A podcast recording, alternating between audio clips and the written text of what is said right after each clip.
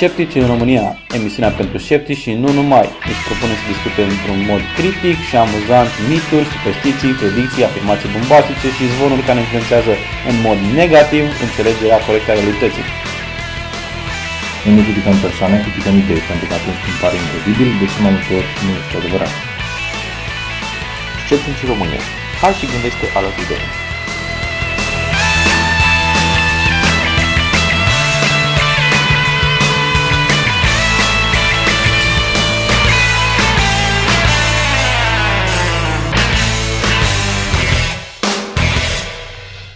Bine ați venit la Sceptici în România, episodul 50 cu Edi. Miruna. Și Ovidiu, bine, Bine ai venit, Miruna. revenit! Ah, Astăzi o să vorbim uh, de mai multe lucruri, printre altele o să ne punem întrebarea dacă poți sursi de la analgezice.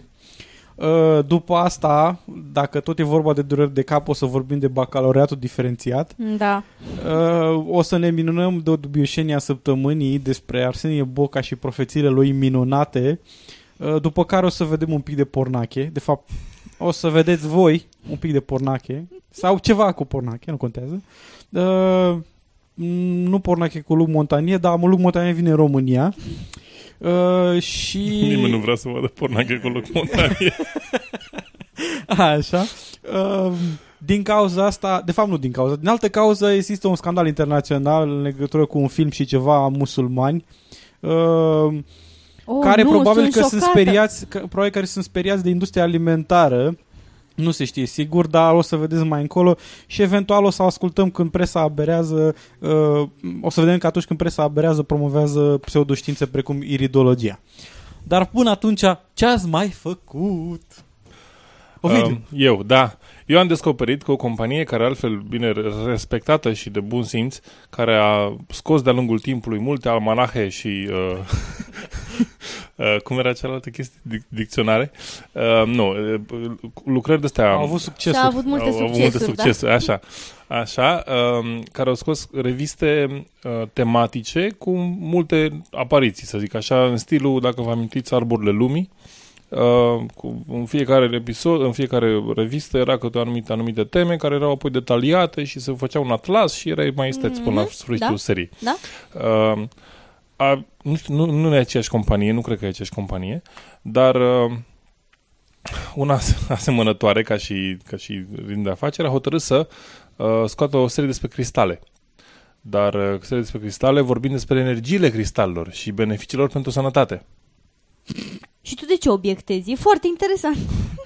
Dar, stați așa, că m-am dus și m-am documentat ca un uh, om care vrea să fie doc- inter, uh, bine documentat ce sunt și am descoperit că am mai făcut asta odată. Ah, Adică am mai avut o, o serie despre roci și așa, se numea roci și pietre și apare n-a văzut ce s-a oprit seria aia și a făcut asta cu cristale care au energii spectaculoase, deși Probabil că la Roci și Pietre au zis de faza cu energiile, dar nu n-au pedalat suficient pe tema asta și atunci au zis Bă, există unii care cred că există treaba asta. Poate mai scoate niște bani din, din volumele Oricum, astea care ideea e sunt că, cam așa ideea e de că nașpa. sunt foarte drăguțe, adică sunt, sunt mișto când le vezi la chioșcul de ziare, sunt, d- vindeau... uh, Atractive vizual. Da, da, uh, uh, vindeau gândăcei în, uh, în chihlimbar, da, Aha. da, da, da. pe care puteai să colectezi, sau uh, corăbii care puteau fi m, asamblate. Și aveau energii? Nu, e nu. Măcar un pic de energie Măcar- electrică se să-i bagi spunea în că- priză? Se spunea că unii gândași dacă îi toci, le faci nu știu ce, au uh, astea efecte afrodisiace, dar uh, nu cred că sunt vedeau unii, de, sunt dădeau de unii alea. care au sigur niște substanțe care sunt fosforescente. Ah, da, bine. Asta, asta chiar ar fi interesant. Da, și asta am văzut, uh, am fost dezamăgit, n-am cumpărat. Deci, N-ai cumpărat că n-ai vrut să finanțezi o asemenea exact, campanie. Da. Miruna, Da, eu m-am distrat pentru că am dispărut uh, mai multă vreme de pe hartă. Uh, am purtat o discuție, am avut ocazia de a purta o discuție foarte interesantă cu o persoană care m-a surprins prin scepticism. Uh, în ciuda faptului că nu, nu cred că e m, dedicată scepticismului, respectiva persoană a bă, mers la mai mulți uh, alternativi pentru a fi tratată și a demonstrat o rezistență superbă în fața efectului placebo. Uh, și mi-a, mi-a mărturisit că s-a întors de fiecare dată după ce au fost troznite oasele, i s-a făcut un masaj nu știu de care, a, a declarat că a, mi-a, mi-a spus că nu, nu s-a simțit mai bine deloc, până la urmă tot la doctor a ajuns. Păcat că, Guess și-a, why? păcat că și-a dat banii degeaba pe prostii, dar e bine că într-un final ajung la concluzia corectă, să nu mai dai banii pe prostii. Da, cel mai interesant ar fi dacă ar mai spune și altora. Da, asta ar fi și mai interesant. Bine, oricum, chestia asta apară în discuții de regulă. Da, da, da. Și am fost uh, uh, dezamăgită de faptul că uh, am suferit de o mică răceală în urmă cu o săptămână și prezentându-mă frumos la farmacie ca să-mi iau paracetamol de ri- rigoare, m-am trezit cu o recomandare din partea farmacistei de a lua și niște vitamina C. Ups! Da, N-a pentru ajuns, cei n-a care- ajuns informația la... Pentru da. cei care nu știu, vitamina C nu este o chestie utilă, deci în ciuda mitului, nu este o chestie utilă să scap de Eu știu care- răceală și de- are cel mult o diferență, duce la cel puțin o diferență de câteva ore. Deci e, e, e foarte bună la gust, eu știu, dar să știți că nu vă ajută la răceală dacă vă Da, recomandă odată- odată farmacista. Da, odată ce te-ai îmbolnăvit, nu mai... Nu mai...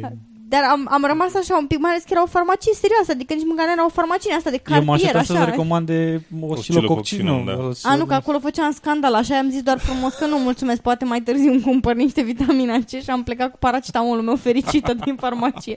Dar la oscilococcinul deja mă supăram rău. Eu, uh, chiar în dimineața următoare a înregistrării episodului anterior, uh, după un reportaj în care uh, cei de la ProTV se agitau că vindecătorii în sus, vindecătorii în jos, vracii și tot felul de non-medici sunt periculoși, uh, Busu a început să spună că uh, de tot felul de conspirații uh, anti-vaccin, deci uh, practic erau conspirații că vaccinul ar fi rău. Mhm. Și atunci el Mhm. vorbea de chestiile astea și au spus că unele virus, virusuri sunt create în laborator ca să ne facă să fim mai supuși, mai docili și ca să facă bani, evident, cu companiile farmaceutice. farmaceutice. Și eu am zis, bă, m, chestia m-am enervat foarte tare. M-am enervat foarte tare pentru că practic anula tot ceea ce spusese în materialul anterior Exact, da. și uh, în primul rând a, asta în primul rând, în al doilea rând că informația e pur și simplu nefundamentată pe nimic și din cauza că o spune unul ca Busu care e cât de cât De mult timp la televizor, E că mult la nu, e, nu televizor. cred că e o autoritate în ceva, busul da, afară e, de vreme. din câte știu e actor, dar nu contează, asta nu înseamnă că nu-i dă nicio competență în niciun fel de alt domeniu uh, și m-am supărat și am trimis un mesaj pe Twitter la ProTV, la contul de Twitter al ProTV că na, Busu a spus chestia asta, are ceva dovezi sau N-am primit niciun răspuns, evident. Da.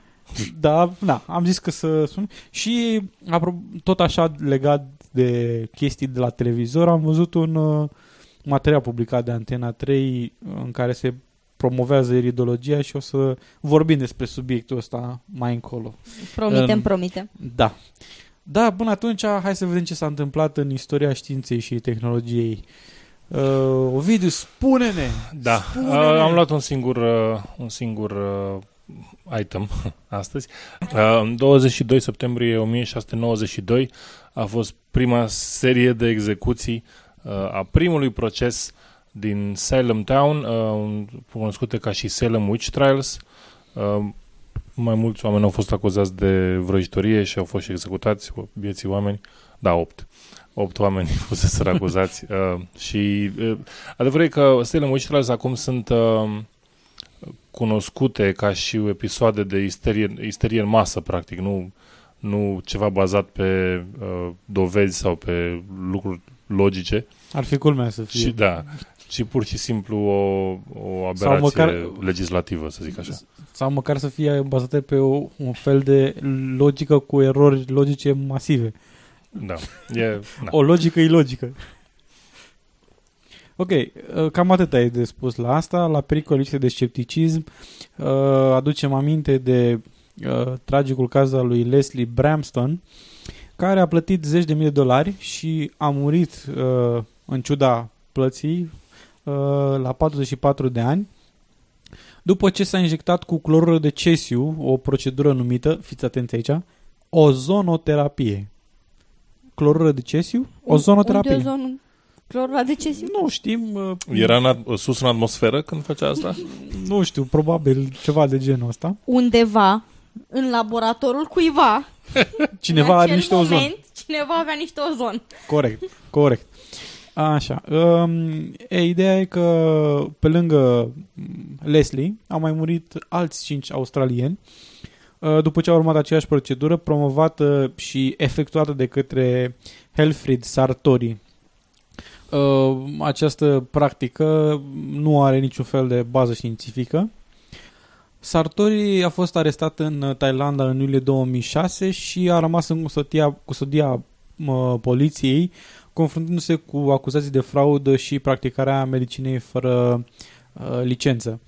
Um, acest uh, Sartori, uh, la acest Sartori, Leslie Bramston a fost trimisă de către Paul Rana, care se pare că și-a aplicat propriile a, alt set de proceduri um, tot uh, așa zise, alternative la medicină uh, asupra mai multor sute de oameni care căutau leac pentru cancer în stadiu terminal.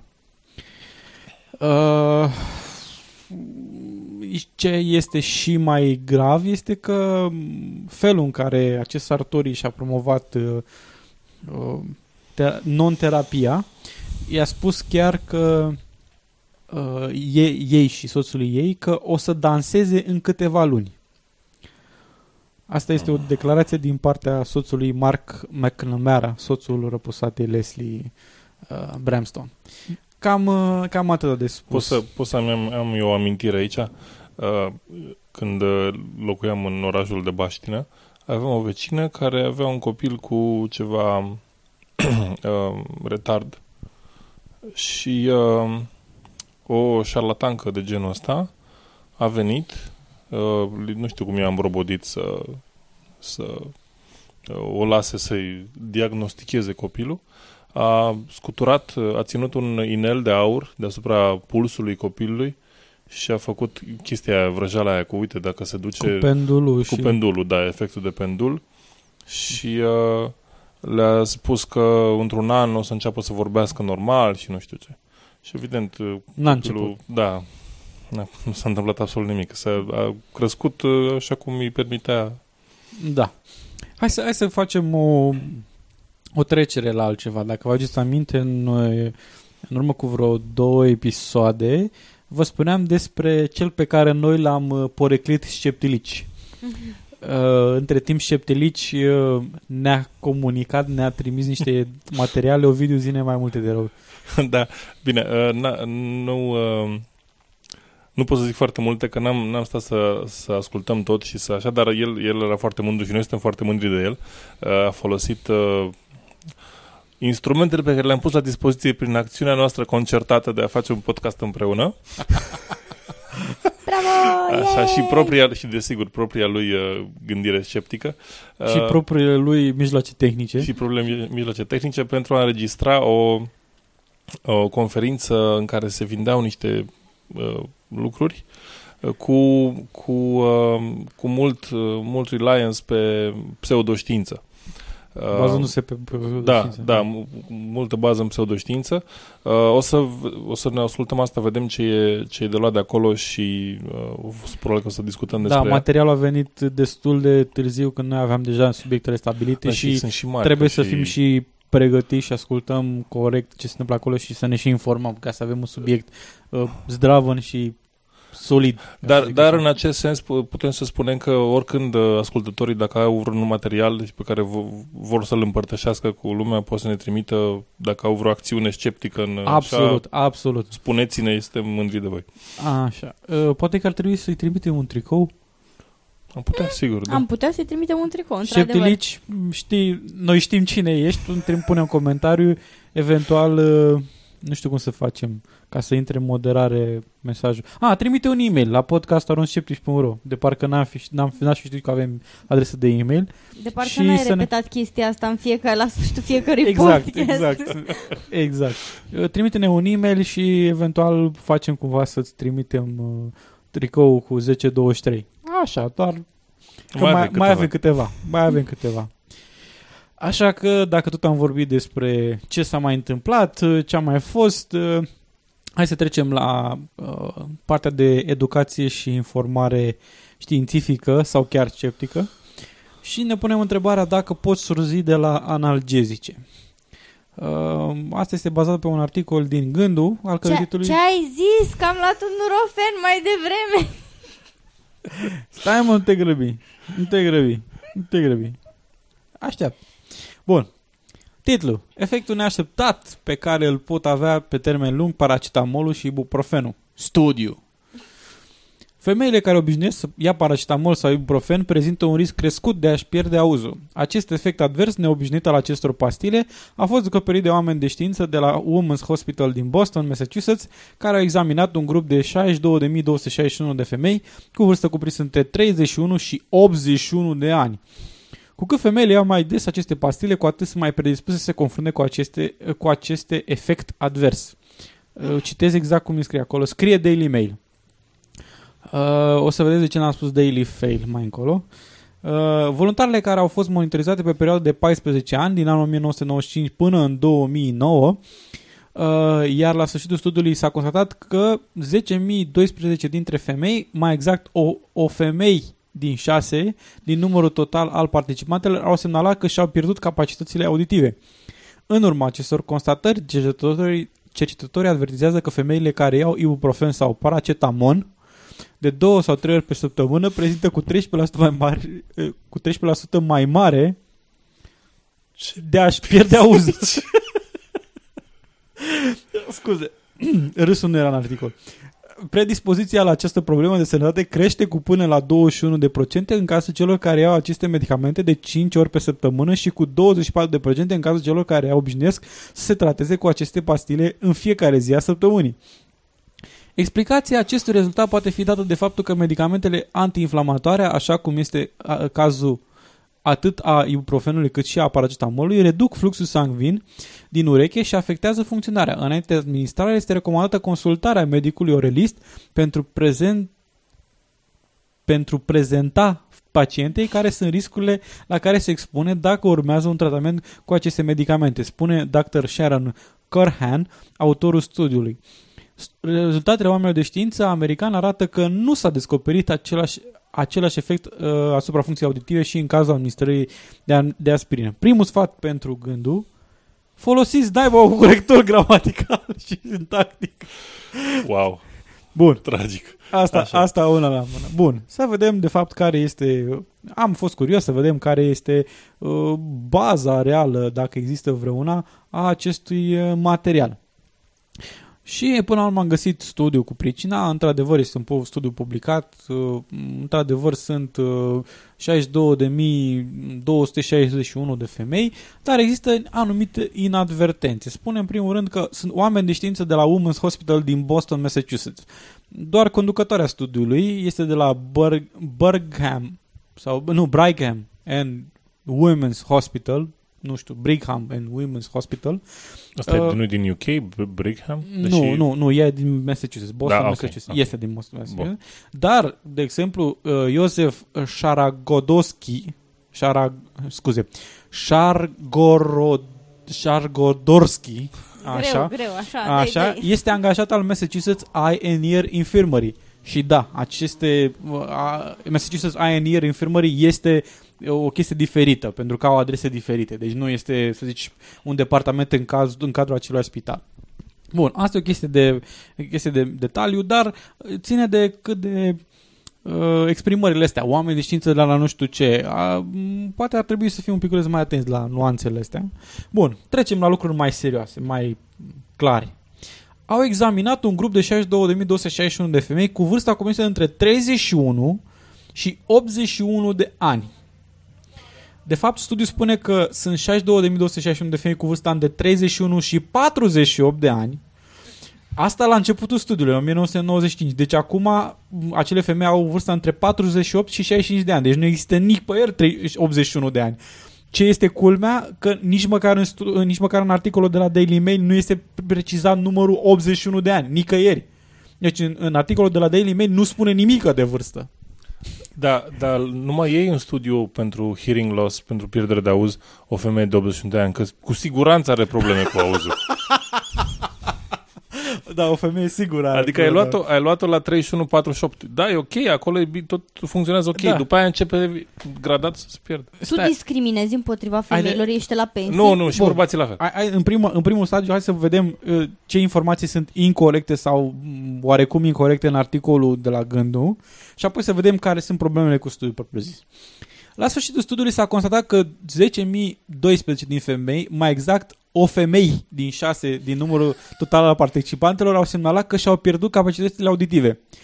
Ca să fiu mai exact și mai pedant, și mai cărcotaș, de fapt 5 din 31 ar fi mai exact, pentru că o femeie eh, din, eh, de fapt aici sunt o femeie din 6,22 de femei. Deci, nu știu, o femeie și o, o mână plus, Și o plus, coapsă. plus niște coaste sau nu, nu înțeleg, dar oricum, ca să fiu mai pedant, așa numai ca să fiu cărcotaș. De dragul de a face un pic de un, un pic de cărcoteală. Bun, revenim la articol. Cercetătorii avertizează că femeile care iau ibuprofen sau paracetamon de două sau trei ori pe săptămână prezintă cu 13 mai mare de a-și pierde auzul. Probabil că a vrut să spună risc. A, așa. Uh, Mă, vreau și un paracetamon din ăsta. N-am, n-am mai luat, dar, dar dacă e bun... O fi bun? Dă, mă risc, mă risc, dacă e bun așa, mă risc și cu auzul. Na, ce să fac? Ok, bun. Deci, uh, ideea este că 13% de, dacă ai de două sau trei ori, 21% mai mult dacă iei de 5 ori pe săptămână și cu 24% în cazul uh, în celor care obișnuiesc să se trateze cu aceste pastile în fiecare zi a săptămânii. De fapt, studiul spune așa. Nu sunt ibuprofenul și paracetamolul nu sunt, la, nu sunt împreună, asta în primul rând. Deci nu au același efect. Pentru ibuprofen, riscul relativ multivariant ajustat. Asta înseamnă că uh, se din uh, bazat uh, pe o populație care nu ia acele medicamente uh, atât de frecvent, uh, ci uh, raportat la aceștia, cei care iau, să zicem, de 2-3 ori pe săptămână sau de 4-5 ori pe săptămână sau mai mult de 6 ori pe săptămână, uh, ăstea au, ăștia au un risc mai mare de, m, decât ceilalți cu un anumit număr. Evident, numărul ăsta este supraunitar, că este un risc relativ. Cel care nu are risc în grupul de bază are risc 1. Ăla e 1. Deci re- riscul relativ. Ăla atât are. Iar cel care este în grupul în care este cresc- crescut de riscul are 1,13, de exemplu, dacă e cu 13% mai mult. Deci de asta, a- asta am spus-o pentru că în studiu se vorbește despre risc relativ, Uh-huh. multivariant ajustat. Asta înseamnă că au încercat să elimine anumite variabile care ar putea să influențeze studiul, de exemplu consumul de alcool sau starea de sănătate sau uh, greutatea sau alte lucruri de genul ăsta. Bun, deci uh, ce spune de fapt studiul? Studiul spune că la ibuprofen sunt deci e 13% mai mare șanse pentru cei care folosesc pentru cel care folosesc de 2-3 ori 2-3 zile pe săptămână în medie. Asta este identic cu ce s-a spus mai devreme, deci e 1,13 riscul relativ. 1,21, deci 21 de procente pentru 4-5 zile pe săptămână. Corect, ca și în uh, ce s-a spus anterior. Um, și pentru uz mai mult de 6 zile pe săptămână e consum mediu, deci nu e neapărat 6 zile ca, ca să pot să zicem consum 8 zile pe săptămână. E riscul mediu, adică consumul mediu. Uh, este de adevăr de 24%. Dar pentru uh, acetamino uh, acet, acetaminofen, care este de fapt substanța activă din paracetamol, riscurile relative corespunzătoare sunt 1,11, deci 11% în plus, 1,21 și respectiv 1,08. Deci, Deci- 8%? Deci, da, deci la 2-3 zile pe săptămână ai 11% față de 13 cât era la ibuprofen, 21% la 4-5 zile pe săptămână cât era și la ibuprofen, dar în schimb la, la paracetamol scade când folosești foarte frecvent la 8%. Da, hai să, um, să punem un pic în perspectivă. Uh, Dacă tu iei două, de două ori pe săptămână ibuprofen Uh-huh. și eu nu iau deloc, tu ai un risc cu 11% mai mare decât mine să faci să La ibuprofen e cu 13. Așa, 13% mai mare decât mine să-ți pierzi auzul? Da, 13%. da, 13% mai mult decât tine, Ok. Uh, și dacă... Ok. conform Deci- acestui studiu. Uh, mă gândesc să nu fie 13% dintr-o populație uh, altfel de populație, adică să fie altfel, altfel cumva, adică Nu, nu, nu. mi se pare o sumă mare, de asta zic. Nu, e, e, m, având în vedere cum, e împărțit, cum sunt împărțite grupele, într-adevăr, este destul de clar că despre asta e vorba. Uh-huh. Pentru că se spune despre 10.012 dintre femei care au raportat pierderi ale auzului, Mhm. iar celelalte nu au raportat, deci se consideră că e normal, au auzul normal. Da. Și uh, astea sunt, uh, deci asta a fost în uh, uh, raportat și la normalizat cu un uzul de uh, analgezice. Ei, acum să mergem un piculeț mai departe. În acest studiu, utilizarea ibuprofenului și paracetamolului, aceta, acetaminofenum, uh, de două sau mai multe ori pe săptămână a fost asociat cu un risc crescut la femei. Acest risc nu s-a corelat cu utilizarea aspirinei. Deci, dacă vrei să folosești analgezic, în acest studiu s-a constatat că aspirina nu are asemenea efecte de pierdere a auzului. În schimb, ibuprofenul și paracetamolul au aceste efecte. Deși la paracetamol, după cum ați văzut mai devreme, cu creșterea lui apare o corelație inversă. Deci la o utilizare foarte frecventă scade, scade riscul relativ. Și, Chiar mai puțin decât la aia care și folosesc doza este două, de trei. două pastile pe săptămână? Uh, era vorba că, da, în medie câte utilizări sunt pe, în câte zile folosești în medie pe, pe săptămână. Deci, pe practic, ar fi săptămână două, și trei pe zile. durata mai mulți ani. Da, mi-a durat mai mulți ani. Uh, Mi se pare un tipar destul de greu de susținut în realitate. Da, și mie mi se pare ciudat că sunt, că sunt persoane care ar spune că în fiecare săptămână, în medie, au folosit uh, de tre- două, trei ori pe săptămână paracetamol, mai ales sau, sau persoane care folosesc paracetamol sau ibuprofen în fiecare zi. Adică dacă folosești în fiecare zi paracetamol timp de 14 În ani, afară de cazuri de migrene sau ce- adică ceva unde să ai nevoie să... nu știu, dar și la persoane cu migrene. Adică eu știu o persoană care are migrene și nu folosește zilnic chestiile Da. astea, pentru că ar fi, chiar, chiar ar fi niște Și ar pierde și efectul până la urmă. Da, și folosește alte chestii, dar le folosește odată la două, trei săptămâni sau lucruri de genul ăsta, nu, nu foarte, nu atât de frecvent, să zici că îl folosești. Bine, nu, și nu cred că există persoane care într-o zi iau una, două, trei, patru pastile și zici că gata, am făcut uh, în medie de trei Da, ori pe săptămână. asta zic că, că riscul ăsta de 13% care e real dacă tu iei uh, două pastile pe săptămână, două, da, la Da. două, așa, atunci în, în use case în care tu ai, uh, în cazul în care tu iei pastile odată, nu, hai zicem de trei ori pe an iei paracetamol când răcești și uh, alte trei ori pe an când te doare capul iei un nurofen, practic până la sfârșitul vieții n-ajungi să iei. Da, exact. E, e, oricum, asta, asta intră între anumite, asta o să intre în defectele sau problemele care sunt Da. la studiu. Bun, Uh, hai să terminăm cu articolul propus-zis. Articolul din Gândul este o versiune mai ciuntită și mai puțin informativă decât cel din Daily Mail. Uh, Felicitări de Mail. exact, exact. Asta pentru că cel din Daily Mail nu spune nimic despre eroarea cu 81 de ani și spune câte ceva despre diferența dintre uh, paracetamol uh, și ibuprofen la utilizarea de 5 ori pe săptămână. 4, 5, ei zic 5 ori pe săptămână, de fapt sunt 4-5 ori pe săptămână. Mhm. Articolul din Daily Mail mai are chiar și alte informații, precum faptul că a existat ajustări pentru probleme de sănătate, greutate, deficiență de vitamine și uzul alcoolului. Uh, Aceste informații nu există în varianta gândul și probabil v- um, aceste informații provin din comunicatul de presă m, care a fost alături de articolul inițial. Bănesc, nu știu sigur. Acum, uh, problemele studiului, să vorbim despre, despre acestea. Uh, În primul rând, rezultatele despre pierderea auzului au fost autoraportate. Mhm. Deci nu există niște măsurători obiective în care să spui s-a făcut audiograma sau chestii de genul ăsta. Uh, Nu mi este clar dacă și utilizarea este autoraportată, dar lucrul ăsta e foarte important. Uh, Corect. Dacă dependent, deci dependent de metodologia de colectare a datelor, în primul rând, autoraportarea uzului ar putea crește sau chiar scădea în funcție de cum e colectată informația.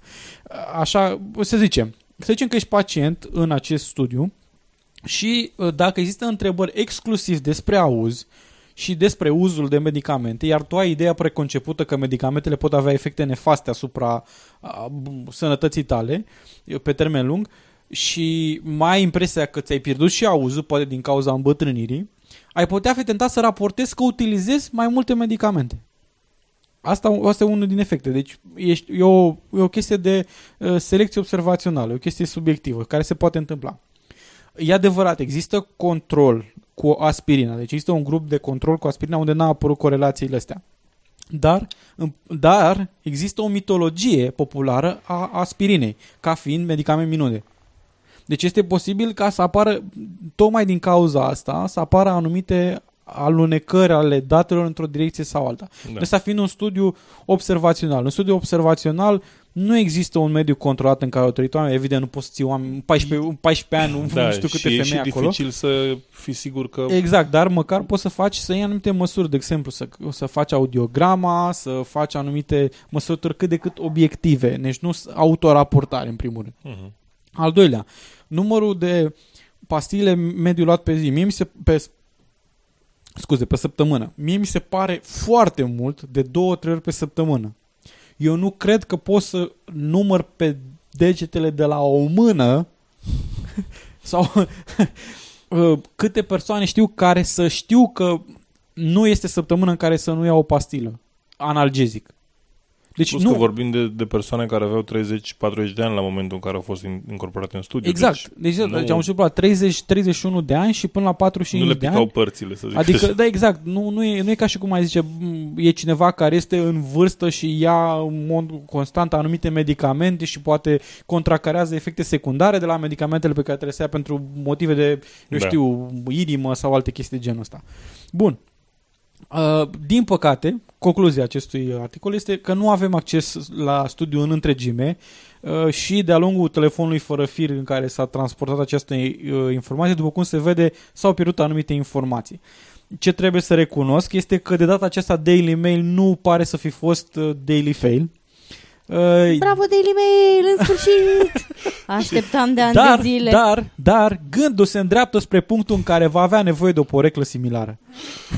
Da. Uh, mă gândeam acum că dacă din UK, nu, din America până în, Lond- până în Anglia a ajuns informația corect, din, Român- din Anglia până în România a ajuns deja făcută ferferiță, din România până în China probabil că ajunge un- ceva de genul, dacă, ajungi, dacă te bagi într-un studiu o să surzești.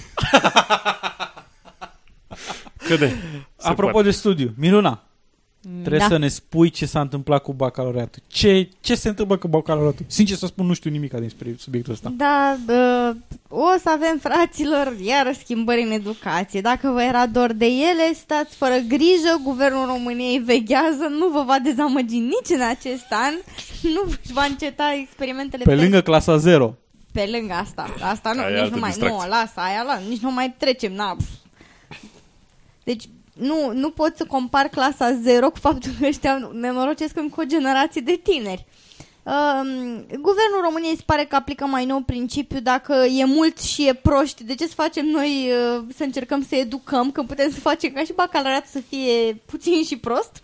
Um, Să avem, să avem rate mai bune la promovare. da, da, da, ca să ne Așa. putem lăuda după aia când vin alegerile, iete cât studenți au mai promovat de când am venit noi la putere. Uh, ideea este că um, uh, Ministerul Educației um, a propus bacalaureatul diferențiat și uh, uh, Comisia de Educație din uh, Parlamentul României nu a ezitat deloc să voteze în unanimitate acest, uh, Da, această schimbare. Da, vrem, Da. Din 2013 examenul de bacalaureat uh, va consta în uh, uh, două tipuri de examen de bacalaureat care vor avea probe diferite în funcție de profil și filieră. Uh, Asta va presupune că ele- elevii vor putea alege între două tipuri de examen, bacalaureatul național și bacalaureatul profesional. Cel profesional se va adresa cu precădere absolvenților de licee cu profil tehnologic, dar va putea fi uh, ales și de către candidații celorlalte uni- un- unități de învățământ. Um, Dar li- invers, invers se poate? li se, da, li se permite, uh, li se permite elevilor care au susținut bacalaureatul profesional să susțină într-un an uh, uh, ulterior și bacala- bacalaureatul național. În cazul Deci în dacă care... ești la profesional, trebuie neapărat să dai și la profesional și la... Nu, nu, nu, nu, nu, nu, poți să alegi. Ah. în Poți să-l orice alegi, dar moment dacă alegi. l-ai ales pe cel profesional, nu poți să mai uh, mergi la studii superioare. Deci nu poți să te înscrii la o facultate cu acel bacalaureat. Trebuie să dai Anul pe cel ăsta. național. Anul ăsta. Uh, pe mine Anul nu, următor, mă, mă rog. nu mă deranjează neapărat. Jumătatea de an următoare s-ar putea să fie altfel. Pe mine, Nu, anul ăsta sunt alegeri. Hai- hai să o lăsăm să hai, termine, zi hai tu, să o lăsăm Miruna, să și Deci, după aia ministrul comentăm. educației Caterina Andronescu a dat asigurări că introducerea noii formule de bacalaureat nu schimbă cu nimic programa școlară. De asemenea, a precizat că probele pentru competențe sunt la fel uh, ca cele de la bacalaureatul uh, profesional. Nu venim cu această formulă de examen cu elemente în plus față de ce au făcut ei la clasă, venim doar cu, uh, uh, doar venim cu o formă în sprijinul celor care se orientează spre piața muncii. Nu, Răspunsul este da, dar nu. Nu mă deranjează faptul că au făcut uh, un bacalaureat, un tip de bacalaureat care să permită finalizarea studiilor și pentru alți elevi, Nu asta mă deranjează, mă deranjează faptul că este clar o soluție făcută pe genunchi în ultimul moment, pentru că s-au trezit că nici măcar jumate dintre elevii români în momentul de față nu sunt capabili nici în prima, nici în a doua sesiune de bacalaureat să mai treacă în norăcirea de examen, pentru că nu sunt educați cum trebuie. Problemele sistemului educațional din România sunt atât de profunde ele ar trebui rezolvate, nu o soluție de compromis, un hai să dăm cu tapet pe perete să nu se mai vadă No, a, asta, e, mizeria. asta e m, genul de soluție în care hai să ne prefacem că nu avem probleme. De, m, hai să măturăm gunoiul sub preș. Exact, exact. Până la urmă, până la urmă uh, s- vreau să fiu nu vreau să fiu cinic, dar sunt forțat de istorie. Uh, Ce prezic eu? Iată că vorbește profetul Edi. Ce prezic eu că o să se întâmple? Dacă acest sistem de bacalaureat în două faze va fi implementat, eu prezic că la anul o să schimbe legislația în așa fel cei care au luat bacalaureatul la profesional să poată să fie înscriși la facultate. Chiar dacă ceilalți au și o să fie echivalate cele două, Nu- nu la nu, anul, nu, nu. nu, nu, nu echivalate cu o scară de genul uh, ăsta a fost mai ușor, ăla a fost mai dificil, nu știu cum. Nu. Unul la unul. Ai luat top la aia, o să... Sunt de acord cu ce spui tu, dar nu așa de predicție, așa de pe timp scurt. Uh, Se va permite, bacalaureatul prof- profesional va deveni, uh, va permite facultatea în următorul ciclu electoral.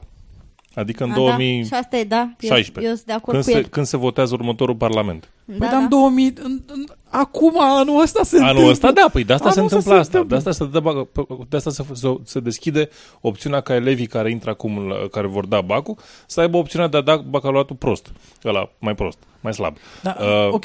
Și după Nu, aia, dar- în patru ani, când următorii vor trebui să vină cu ceva să pro, așa, Hai. apoi le dăm acces la facultate, simplu. L- lăsați voi doi mama Omida să Da. discutăm aici că și voi... Bine. Să vorbească și tata Omidu. Sunteți, sunteți atrași în aceeași... Nu, asta este o discuție falsă. În clipa în care tu uh, muți discuția de pe subiectul educația românească este slabă, nu avem profesori competenți, elevii nu mai au niciun fel de pasiune pentru a învăța, spre hai să facem un bacalaureat diferențiat, de, deja tu încerci să ascunzi uh, după ușă și de ochii soacre o problemă gravă A, cu bine, care ne uh, confruntăm. Pe Bine, termen asta- mai asta- lung este și mai grav, pentru că, de exemplu, în, în cultura americană a fost, discuția era, uh, păi hai să f- trimitem uh, joburile nașpa în uh, outside, în China, și noi o să fim aici inteligenți și uh, educați și o să facem joburile intelectuale care ne fac bine. Și acum au șomaj, pentru că nimeni nu mai știe să facă joburile de bază. Acum, ce se întâmplă la noi este că noi ne asigurăm că avem f- forțe de lucru pentru uh, asta de bază, pentru că nu poți să-i angajezi la altceva. Uh, și uh, unde îi trimiți? Că noi nu avem producție. Da, e, nu știu, mie mi se pare, mi se pare ciudată ideea, de- adică lasă-mă să înțeleg. Poți, deci să zicem că ești la o școală profesională Da, și vine momentul în care zici, acum trebuie să dau bacul. da. O să dai bacul neapărat forțat la la, Nu. la profesională sau poți să alegi din prima? Poți să alegi din prima. Ok, bun. Ești la liceu teoretic. Mhm. Îți dai seama că tu ești mai plant așa. și în consecință, și în consecință decizi, bă, dacă dau la la profesional, pot să mă fac profesional. Zidar. Se poate? Da, Bun. Deci se poate în ambele feluri. da. M- măcar aici nu e o restricție. Din Bun. declarații, Uite, da, asta eu am am- înțeles. Eu am altă Dar de când întrebare. ai învățat să... De când ai tu încredere în declarațiile politicienilor? A, nu, da, de am și specificat că din declarația asta am înțeles, dar nu A, mă nu trebuia să bazez. spui că din declarația asta rezultă. Nu Da. că asta ai înțeles. Mai, mai e o întrebare. Cine își dorește angajatori, nu, cine- ce angajator își dorește elevi care, nu, uh, angajați care să nu poată să ia uh, bacalaureatul național? Bine, În asta- afară de deștea de producție, da, de pus uh, șaiba în Da, șurub și și, măcar ce nu mai mai e. Muncă chinuie, că brută, pentru aia tot nu le trebuie taximetrie, bani. chestii de genul ăsta, Taxi- munci care sunt Păi pentru necali- alea oricum nu le trebuie bacalaureat. Nu Da, neapărat- nu înțeleg. neapărat unde, necalificate, Unde este da. cerința de bacalaureat în astea? Este cerință să, fie, să faci Nu. bacalaureatul ca să pui, uh, să strângi șurubul la uh, linia de producție? Nu, nici Nu. să sortezi merele pe linie și să le pui Să în vinzi cutiile în piață, care trebuie nu. să... Să- Nu, nu e, nu e într-adevăr. La asta nu e nevoie. Nu, Da. dar crește cota, știi, când, când ca pe vremea lui Evident, Ceaușescu, știți voi, Evident, am, pe am, avut o, hârtie e mai bine. am avut o creștere a producției de 0,001%. Îți dai seama că dacă, dacă, uh, dacă unul e bacalaureat național și celălalt este per liceu, uh, așa înțeleg de la, de la tine, corect, Mira? Mm? Unul e per Da. liceu și unul e național, da? Păi, m, Da, amândouă vor fi într-un fel naționale. Dacă Nu, unul vrei este Da, să- cu acces la întrebare- facultate și celălalt Și nu. Cam celălalt asta e este diferența. fără. asta. A, deci fără ambele acces sunt la naționale, dar unul este mai high standard cu acces la facultate. Exact. Să și zicem, celălalt bac fac de la bacalaureat cu facultate și bac not fac. Așa, bun. Deci dacă te duci la bac fac, uh, e- ești destul de pregătit, e totul în regulă. Dacă te duci în partea altă, s-ar putea să nu fii așa de pregătit, nu o să poți să duci mai departe. Bun. La facultate. Acum întrebarea vine în felul următor. Dacă eu sunt mai, mai ne, nenorocos, să zicem, și n-am avut eu pe cineva care să mă ajute să mă împingă de la spate, bă, învață, fă și tu ceva ca să dai și tu, să m-am dus la școala profesională, dau bac not fac și îl iau pe ăla, mă duc, stau liniștit acolo o muncă de asta obișnuită și pe aia mă lovesc în câmpul muncii de problema că, bă, ăștia nu angajează fără ăștia nu angajează decât oameni care sunt cât de cât mai inteligenți. Pe mine poate mă duce capul. Dar sunt anumite locuri în care țin cont de chestiile astea. Uh, Și Teoretic, atunci aș forța, de exemplu, ce faci? Te duci și dai bacul la 30 de ani, te, dai da, bacul din nou. Și după aia dai la facultate și nu știu... Ok, n-ar fi ne- ieșit din comun, dar te blochează bacul ca să poți să intri la facultate. oricum este o iluzie, pentru că n- sunt foarte puțini oameni care mai au voința de a se apuca să învețe materii pe care le-au făcut în liceu. Pentru că totuși dacă, Exact. dacă, dacă ai examen de admitere sau uh, un eseu pentru intrarea la facultate, înveți specific pe domeniul care te interesează. Exact, Dar pentru exact. a da bacalaureatul național, tu trebuie să înveți materii care se predau în liceu în funcție de profilul pe care l-ai terminat sau un profil pe care tu l alegi. Exact. Asta înseamnă că Asta trebuie să te odată. apuci să înveți filozofie de clasa a 12-a sau mai știu eu Exact. limba Asta, asta română. odată, asta odată. Și a doua chestie e că, în, în primul rând, când tu te duci, să zicem, la facultate, uh, scopul tău e să te duci să- pe o anumită specializare. Și tu când, dacă, tu ce faci? Ca să te pregătești pentru specializare, înveți o cărcă de chestii, reînveți chestii care, sau, na, înveți sau reînveți, uh, după caz, poate nu le-ai învățat nici prima dată, ca să poți să intri la BAC, apoi să poți să intri să înveți specializat. Da. Mi se Și pare, prac, practic, practic nu cred că există niciun beneficiu din chestia asta. mie mi se pare că ar crea două tipuri de lucrători. Uh, creează practic un, uh, un rift social da? Da. între cei care au uh, reușit să meargă la facultate, fie că o termina, fie că nu, pot oricând să facă o facultate, na? Uh, și cei care nu, pot să, nu o să poată niciodată pentru că i- i-au fost blocați de la început. Îți dai seama cum ar suna o vorbă care se apare așa peste vreo 5 ani. Bă, tu ai făcut bacul la FF? ok, Bun, da. hai, hai să vorbim despre dubioșenia săptămânii. Oh, da. Am auzit că Arsenie Boca a, pref- a profețit niște chestii Oh, nu. minunate. Vai de mine. Ovidiu, te rog. Ai, da, Hai, uh, repede. Este, este o bucurie. Profețiile unui preot român, o pictură din 1968 a anunțat tragedia la 11 septembrie 2001. Ce a prevăzut părintele despre România? Părintele fiind Arsenie Boca, um, un foarte popular um, călugăr. Ortodoxolog. Ortodoxolog, da. Nu care- e ortodox-olog. Nu, nu, era, era cu toate funcționale. Um, bărbos, uh, ochi pătrunzători, tot ce trebuia. Îmbrăcăminte neagră. Îmbrăcăminte neagră, da. Uh, și uh, a, a pictat el o biserică, are o să picteze o biserică. Să știți că am căutat foarte mult istoricul uh, povestii astea cu, cu, cu pictura în care se așa, uh, pentru că era interesant. Să, vreau o poză mai mare, de fapt, pentru că nu, nu prea se găsesc poze cu... Și am găsit o poză mai mare, am găsit niște explicații. Uh, aparent eu- l-au lăsat comuniștii să picteze biserica și până și asta e un miracol, faptul că l-au lăsat comuniștii să picteze biserica. Dacă o iei, na, eu zic, și fă tu ceva acolo, hai, ne enervezi. Cred, cred, cred că îl deranjau prea mult pe comuniști și au zis, bă, ca să nu mai facă asta scala, lăsați-mă să picteze biserică. Dați-mă o biserică să picteze. A, și, și apropo, uh, în, uh, în uh, site-urile foarte ortodoxe este uh, numită Capela Sixtina Orientului. Ce e, mă?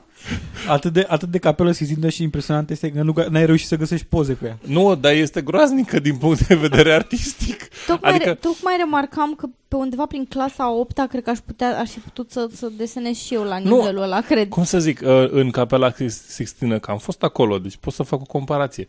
Uh, Sunt forme umane, corect anatomic, uh, mușchi care se reliefează frumos. Aici sunt niște chestii așa, parcă trase cu linia, știi? Nu, nu Eu nu înțeleg de Nu. ce ești atât de răutăcios în fața unei asemenea, asemenea opere de artă sublime. Da, oricum, e, e nasol. Hai să vă citesc din articol. Ok, articolul vorbește despre uh, cum să zic, despre profețiile făcute de Arsenie Boca, care nu au nicio legătură cu ce apare în imagine. Este așa o mică chestie. Uh, pereții te cheamă cu fiecare icoană în parte. Culorile folosite sunt calde și pastelate, iar pe poșghița varului de frescă din pronausul Bisericii Îndrăgănescu, pe care Arsenie Boca a pictat-o începând cu 1968, Părintele a strecurat inexplicabil câteva imagini premonitorii neobișnuite prin actualitatea lor. Telefonul mobil, turnele gemene, incendiate pe 11 septembrie la New York sau naveta Discovery. Nu, mă. Uh, da, există o imagine într-adevăr cu cineva care stă într-un, uh, într-un uh, fotoliu. fotoliu și uh, în spate are un uh, radiotelescop și în, la îndepărtare pe geam, cum ar fi, se vede o navetă care tocmai se urcă în, uh, în spațiu De unde cosmic. tragem concluzia că este american? Da. da. da, evident, nu are telefon mobil, are un, are un mic televizor sau are ceva în partea dreaptă. Uh, telefonul este un receptor de la mare, Da. da, normal, uh, și naveta Discovery, cum să zic, nu, nu, naveta se ridică, nu explodează în aer sau ceva, deci nu are absolut nicio problemă naveta în sine, ea tocmai își face treaba. Uh, și ne aflăm în 1968 unde Unde nu mai era tocmai șocant o navetă? Da, unde tocmai se, era cursa spațială în plină desfășurare. Era un lucru... Na. Se spune în alte bloguri că este un comentariu la adresa tehnologiei care va îndepărta oamenii de Dumnezeu. Că na. De ce să nu zicem și asta? Uh, ok. Și, Uite, vezi, niște ignoranți, nu și-au dat seama de valoarea profeției. Da, și îmi place foarte mult imaginea cu, cu asta mai mare în care apar mulți oameni pe cruci, sfinți într-o parte, diavolul în alta. Uh, am văzut un detaliu unde scria că uh, e, sunt așa niște gogoși. A spus preotul de la Drăgănescu, l-a numit gogoși. Era un, era un, e un filmuleț undeva online. Uh, și acolo scrie, scrie până între gogoși, știința are ultimul cuvânt. Asta este ce ne îndepărtează Dumnezeu, știința are ultimul cuvânt. Și mă disează pe mine că știința nu are niciodată ultimul cuvânt, pentru că nu există un ultim cuvânt în știință. E așa, temporary. un cuvânt temporar. Da, da, dar este un cuvânt care, care vine din ce în ce mai aproape de ceea ce observăm în realitate. Da, bine. Na. Oricum, uh, cel mai, cel mai haios, știrile, uh, po- povestea asta, uh, articolul a pornit de la, de la un, uh, un film, cred că a fost și știre, la, la ProTV, au dat ei acolo niște informații, am găsit uh, și imaginea în care teoretic ar trebui să se vadă turnele gemene, N-are nicio legătură, nu se vede în niciun fel. Este un fel de piramidă întoarsă. Habar n-am ce vrea să reprezinte. Nu este un turn, nu este ceva care pică, nu e ceva în flăcări, nu e niciun avion în apropiere. Deci nu, nu se poate compara cu nimic. Turnurile gemene, da? Așa. Și, dacă vă puteți imagina, cel mai sceptic în această, în această chestiune a fost Victor Roncea, un cunoscut conspiraționist. Și ortodox. Și, da, bine. Uh, care a luat articolul de la ProTV și a spus că uh, băi, ia uitați-vă mai bine la această imagine, vă dau eu un zoom mai clar, unde am și văzut că nu se vede, nu seamănă cu absolut nimic, uh, și apoi uh, dă un citat din uh, părintele Petru Răzvan Lucian, din, uh, din Biserica Drăgănescu, care spune așa, Pictura nu definește în detaliu căderea turnelor gemene din New York. Este o simplă interpretare, e o imagine a apocalipsei. That is all. Mulțumim. Deci, Yay! momentul sceptic oferit de Victor Rongea, singurul în lume, probabil. Deci Uh, asta, asta este o ediție a first-urilor, așa, întâi Daily Mail nu ne, nu ne dă cu pseudoștiință în cap, acum Roncea este Și sceptic. pentru prima dată, și pentru prima dată la Sceptici în România, că toți se vorba de premiere, vedeți voi porn.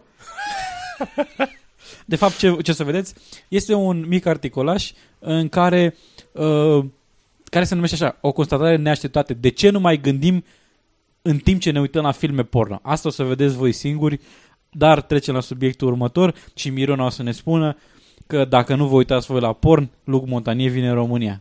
Așa și încă, Dar și dacă vă ca, uitați. ca să se adauge la premierele din acest episod, din câte am putut eu afla, evident nu m-am prezentat la respectiva conferință pentru a vedea exact cât de științifică este, dar este o premieră faptul că pentru, pentru, pentru prima oară de multă vreme domnul Montanie chiar se prezintă să discute despre știință. Ceea ce este șocant pentru că în general domnul Luc Montanie ne-a obișnuit în ultima vreme să discute numai despre aberații care sună foarte mult la homeopatie. Memoria bei. Da, da, da.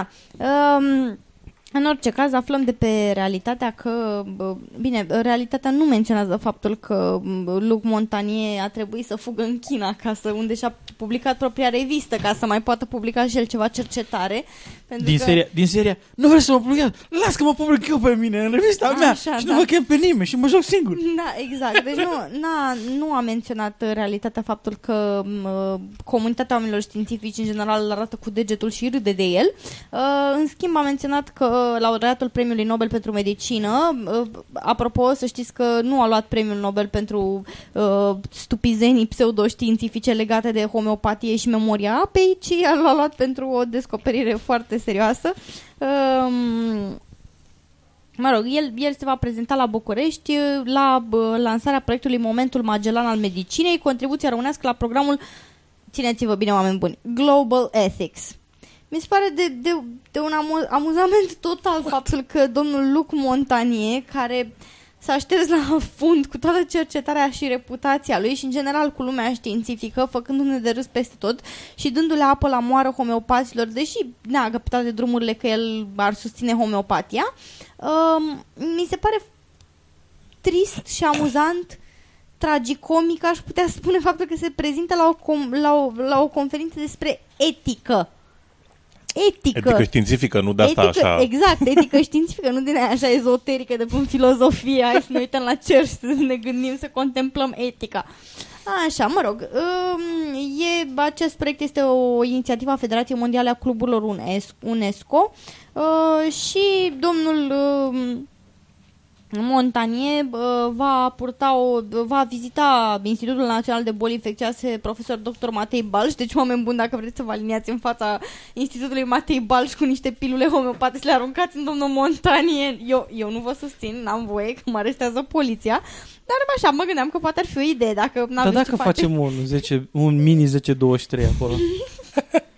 Pentru că domnul Montanie neagă că el ar, ar susține homeopatia, el nu, nu zice, nu vorbește de ultradiluții, numai diluții așa de 10 până la 18. Da, Da, doar atâta. da. Deci nu, nu din alea Ok, așa, bun, nașpa, hai, nașpa. hai, zi. Așa, um, mă rog, el uh, va uh, purta și o discuție despre etică, iarăși, mă, nu știu dacă să plâng sau să mă tăvălesc pe jos de râs, uh, cu academicianul Solomon Marcus uh, la Ateneul Român, un dialog cultural științific.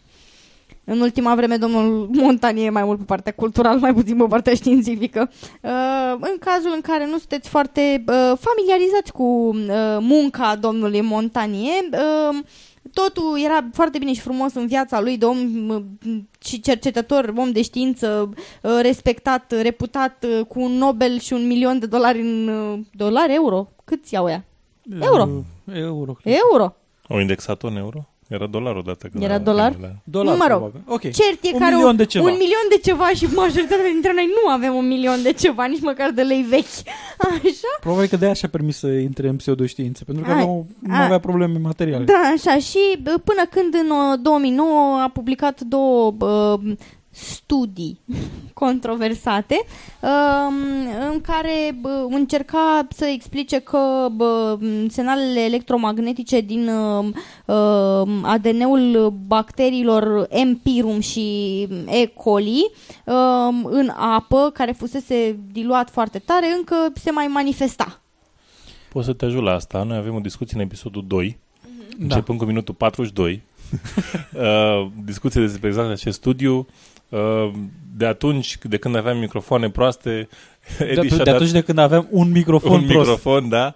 Edi a făcut o, o demontare a studiului foarte bună, deci puteți să vă întoarceți în timp să o... Așa, Și deci- dacă vă suportă urechile calitatea sunetului de atunci. Așa, ideea este că oricum nu, intră, nu are niciun rost să bă, intru în uh, detalii legate de acest studiu. Tot ce vă pot spune este că majoritatea oamenilor de știință s-au revoltat și s-au ridicat în picioare și au urlat când au văzut asemenea Și-au aruncat cu roșii. asemenea prostii, nu cu pilule homeopate, zic eu. Așa. Uh, Și cert este că domnul Montanie bă, evident susține că este o conspirație și de fapt mulți alți cercetători au descoperiri similare cu ale lui, dar din cauza terorii bă, intelectuale la care sunt supuși nu pot veni să spună, să mărturisească că au descoperit aceste câmpuri. Aha. Martiri, Sunt, câți sunt, martiri pe sunt lume. martirizat. Așa. Sunt, sunt, uh, cum se zice, din aia când ești uh, uh, ești suprimat. Mm. Cenzurat. Sunt, Ce- Nu, ce, de aia altă, când ești într-un grup minoritar sau majoritar și ești uh, Discriminat. discriminat. Da, Așa. sunt discriminat, așa. Așa, și ideea este că în momentul de față el uh, s-a retras uh, la Universitatea uh, Jiao Tong din China, uh, despre care el spune că este mai open-minded, adică mai um, deschis în, uh, în uh, a accepta... Atât de deschisă la minte încât leca de Legat creierul. de creierul afară, da. Um, și este uh, publică o revistă cu propriile cercetări, el fiind uh, șeful uh, bordului editorial. Shocking. Așa, și uh, el a spus că nu poate să spună că, chiar că homeopatia este corectă din toate punctele de vedere, dar din ce Există a observat, anumite da, aspecte. până la o anumită diluție, da, da, it's ok.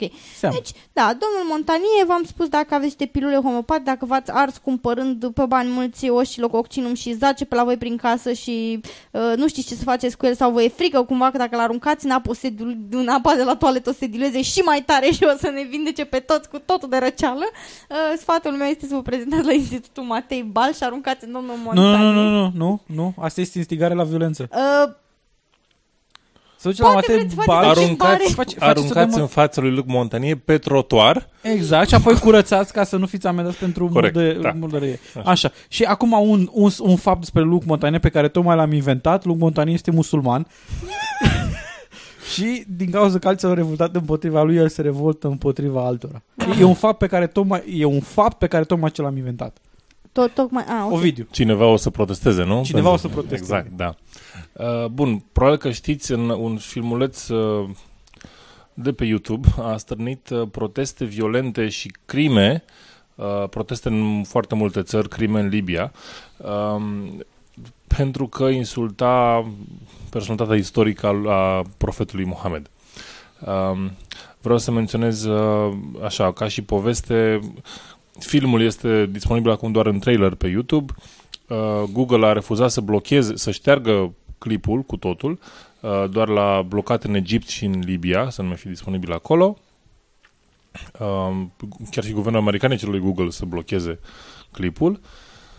Uh, ideea este că el, a, filmul acela a fost urc- urcat în iulie, uh, prin septembrie, aproape de aniversarea uh, turnurilor gemene, căderii turnurilor gemene, au început, au început să circule uh, variante dublate în arabă. Uh, au, fost, au fost difuzate în Egipt la televizor. Um, ulterior, na, cum se întâmplă de obicei când cineva insultă imaginea islamului, uh, o grămadă de Islamiști. Oameni raționali. Islamiști. Oameni da, raționali. de extremiști au, uh, au intrat în consulatul din Benghazi, uh, unde se afla ambasadorul american uh, Chris Stevens um, și au omorât acolo pe el și încă alte trei persoane din personalul ambasadei. Este, de fapt, um, e foarte trist pentru că e Libia. Libia pe care America a susținut-o pentru a se elibera de uh, dictatorul lui Gaddafi prin arme, adică nu este nimic America n-a fost altceva decât prietenoasă față de Libia în istorie recentă, să zic așa. Uh, și uh, extremiștii Asta, ăștia... asta, odată, asta odată. Și a doua oară faptul că acest film nu este, nu este făcut sub patronajul guvernului în, american. Sub, în niciun fel sub, sub american, chiar o să ajung și la asta, dar vreau să zic despre oamenii care au murit pentru că sunt, uh, sunt, na, sunt erau importanți. Uh, și e o mică poveste aici. Uh, ok, au reacționat foarte violent, uh, de, se și spune că au fost înarmați, deci nu era o chestie gloată cu bâte. Erau oameni armați cu, cu arme, cu bombe, cu, Premeditat. cu, cu tot, da, e, e, era complet gândită povestea asta. Uh, și în timpul atacului sunt uh, clipuri uh, cu libanezi care încearcă, uh, post-atac de fapt, uh, să-l ducă pe Chris Stevens la spital pentru a-l trata. Uh, erau bucuroși că e încă în viață, mă rog, probabil că ulterior uh, uh, s-a, s-a pronunțat decesul uh, și după câteva, cred că a doua zi, au fost proteste, mă rog, proteste, a fost un grup de uh, mm, cred că Doliu, nu pot să numesc Doliu, aveau afișe care spuneau că își cer scuze, că nu asta este fața islamului, nu asta este corect. Uh, chestiunea e că nu prea se întâmplă des. Da, și Adică- a fost, din câte am văzut, nu neapărat nu era fața islamului, spuneau că Siria își cere scuze pentru omorârea lui Uh, Libia. ambasadorului. Da. Libia. Uh, Libia, nu Siria. Da. scuze. Oricum, Benghazi este Siria o nu zonă... prea își cere în ultima vreme scuze pentru mai Siria e cam nimic. nașpa, Da, Siria, da. Uh, Siria. așa, Benghazi este o zonă de asta în care um, este încă un pericol să fii american aparent. Uh, este o zonă de conflict, încă, de, încă instabilă. Ok. Uh, s-au, f- apoi f- s-au făcut proteste în multe alte, multe alte țări, s-au ars taguri americane, totul lumea protesta. În Australia era un copil care ținea un afiș uh, tăiați capul celor care insultă pe profet, uh, groaznic. Uh, Religia păcii. da, așa, ok. Acum, despre filmuleț. este făcut de către un... Stai, stai, stai, stai, stai. Trebuie să zic ce am auzit eu. Așa, Filme făcut de evrei, așa, făcut de evrei, au plătit 5 milioane de dolari da. să-l facă. Clar. Vizibil. Da. Deci, stai, stai, deci au plătit 5 milioane de dolari, au colectat 5 milioane de dolari să facă ăla și scopul lor al evreilor a fost explicit ca să facă chestia asta, ca să îi arate cu degetul pe musulmani că sunt niște barbari. Ok, bun. Evrei, evrei Uh, răi. Și musulmanii au picat fix de acea plasă a evreilor. Da, Nu, da, hai, relativ, hai da. să vedem acum. Uh, oricum, uh, realitatea este încă în investigație, deci informația este ce s-a obținut până acum. Uh, Vă spun e așa provizor, e cum e. tentativ. Ca în da, știință. provizorie, da. Um, aparent, Nakula, Baseli Nakula este identificat ca și scenarist, producător și distribuitor al filmului și deține contul de YouTube Sam Basil. Sam Basil era titlul contului de YouTube. Este un egiptean uh, creștin copt. Nu, Upidu. nu în sensul că e copt la cuptor. Copt, da, Există e o, ramură a o ramură a creștinismului. creștinismului. Da. Uh, este asociat cu uh, Media for Christ. Nu, dar dacă pun mâna musulmanii pe el, s-ar putea să fie copci din ălalt. Da, uh, Media for Sânge. Christ este o organizație uh, creștină americană care a obținut permisul de filmare. Și în uh, un alt creștin copt de origine egipteană este Joseph Nas- Nasrallah, creatorul unei stații TV ce emite pe teritoriul Americii chestiuni de interes pentru comunitatea coptă. E- Deja e, e o întreagă poveste aici.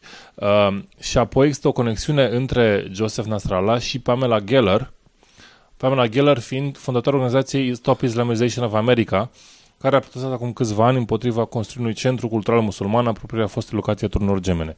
Dacă care, v-am închis apropo, povestea, era mai, mai departe decât o moschie care a existat de foarte mult timp decât de Da, Ground era Zero. a fost o, pur și simplu o aberație stupidă. Vreau să-i fac un centru cultural și s-a spus că nu, că ar fi o insultă la adresa valorilor americane.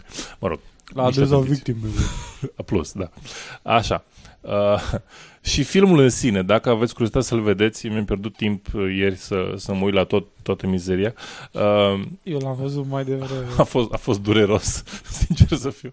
Uh, nu, Spune-ne știi, de nu ce. știi tu să apreciezi adevărata Da. Spune-ne artă. de ce a fost dureros. Ok, în primul rând, dacă îl vedeți, uh, întreg echipajul de filmare și actorii însuși, înșiși, Înșiși. înșiși uh, s-au delimitat de film, spunând că replicile cele mai deplasate au fost adăugate ulterior. Și e vizibil, dacă te uiți cu asta în, în cap, că, și a- știind că a- urmărind, chiar nu trebuie să urmărești, dar dacă ești atent la di- dialog, se aude diferența de calitate în momentul în care să zici o chestiune de genul ha, o să mă duc să o o iau pe fata aia de nevastă să o violez repede. Uh, Sau uh, o, o, e o bătrânică care spune despre Mohamed că Mohamed nu e decât un hoț și un violator și distruge oameni și omoară copii și tot felul de nebunii de genul ăsta. Uh, și este, este dublată, se vede, se vede, se aude, este groaznic. Deci, având în vedere experiența noastră cu înregistrările, putem să spunem că mediul în care a fost înregistrat inițial a fost ceva de genul o cameră în care a fost un microfon care era de ambient, a înregistrat ce s-a spus inițial și apoi uh, altcineva la montaj sau poate aceeași, nu știu. Nu, nu e aceeași voce, e și voce diferită, asta e chestia. Da, uneori sunt voci diferite, nu, alteori nu am fost prea atent să văd dacă e într-adevăr, dar se aude când este înregistrare făcută în studio sau cu niște microfoane de calitate, care sunt cam cum sunt cele care le folosim noi acum, uh, și bucățile audio au fost pur și simplu suprapuse peste bucățile în care inițial actorii au jucat, ce au făcut ei pe acolo, nu contează. Dar Da. se aude foarte clar. Prima oară se aude că e cu ambient, cu ecou într-o cameră și a doua oară se aude când se pune întreruperea, când se pune m, chestia montată, se aude foarte clar că e fără zgomot de fond și așa mai departe. Ok. E, e dureros de ascultat, în primul rând. E foarte, foarte greu de ascultat, fără să te enervezi. Uh, da, și ca și reacție, cea mai interesantă reacție din punct de vedere politic, să zic așa. Bun, uh, filmul nu are niciun fel de calitate artistică, este evident orientat către a insulta. Uh, este vizibil creat pentru asta, nu cred că are nici măcar poveste solidă. Uh, și actorii spuneau că au fost păcăliți, uh, li s-a, ei au fost chemați să filmeze ceva numit Desert Warrior, războinicul din deșert, și acum filmul este evident numit altfel, uh, Innocence of Muslims sau uh, po- povestea lui Mo- Mohamed, Life of Muhammad, ceva în genul ăsta. Uh, deci ei au fost oricum păcăliți în, uh, în casting calls, în apelul la oamenii care să vină să filmeze. Inițial se spunea că regizorul este uh, a creat și niște filme softcore porn, uh, um, tot felul de, adică sunt tot felul de personaje dubioase în, uh, în, în chestiunea asta. Oricum, uh, reacția rapidă de la un uh, uh, de la acest film a fost așa. Cea mai înaltă autoritate a islamului sunit, imamul Ahmed al-Tayeb, cere adoptarea unei rezoluții internaționale care să interzică jignirile aduse legilor mondiale. Ok? Un, Unu. un lucru de, spe, de specificat. Uh, din câte știu eu, în islam nu există o cea mai mare autoritate, cu excepția, islam, mai ales în islamul sunit, uh, cu excepția țărilor unde există uh, m, instituții de genul m- muftiat, sau cum e la noi, că există mufti, Da, al, da, da. așa. În genere nu există, pur și simplu orice imam este A- imam. aici Iar spune- în islamul șiit există m, ayatollah, care este, Ayatollah, dar da, e cu da, totul da. altceva. E, Ai- șiit, ăștia sunt suniți. Deci e cam ciudat exprimarea cel mai, cea mai înaltă autoritate a... În, Da, aici spune un, un controler este marele imam al Universității al Azhar, cea mai înaltă autoritate a islamului sunit. În continuare. Oricum, Poate din Arabia Saudită. Posibil. Uh, oricum, și apoi altă chestiune. Rusia vrea să profite de scandalul creat de filmul care jinește musulmanii pentru a bloca accesul la întreg site-ul YouTube. Uh, Param, pa. De ce au ei o versiune rusească pe care vor să o promoveze mai probabil, nou? YouTube, na. Există, există. Vezi? rutul. Știu, Uh, tocmai. Da, e- de fapt discuția este interesantă pe lângă faptul că oamenii pot fi provocați și păcăliți să uh, omoare pentru nu, pur- n-a, filmul n-a rănit pe nimeni în sine. Până nu s-a apucat cineva să omoare oameni, n-a făcut niciun rău. Ce mi s-a părut mie interesant e că am văzut un articol în care era un reporter, se dusese acolo la una din protestele din Australia și l-a întrebat pe unul din protestanți, zice, dar de, ați văzut filmul? Nu, nu l-am văzut, dar e oribil. Da, oricum, ă, asta e discuția. Acum, evident că o să se calmeze lucrurile în, în timp. Ă, Dacă vă amintiți, nu de mult a fost, ă, la- când a fost protestul lui Terry Jones și a ars Coranul, a fost alt atac asupra unor alte ambasade și acolo a murit un consul român. Ă, Nu s-a făcut asemenea scandal, să zic așa, n-a fost nicio mare tragedie. Acum, când s-a întâmplat cu un ambasador american, într-adevăr, e și altă poziție, ă, dar și altfel de... Păi românul nu e ca americanul. Da. Și americanul nu e ca...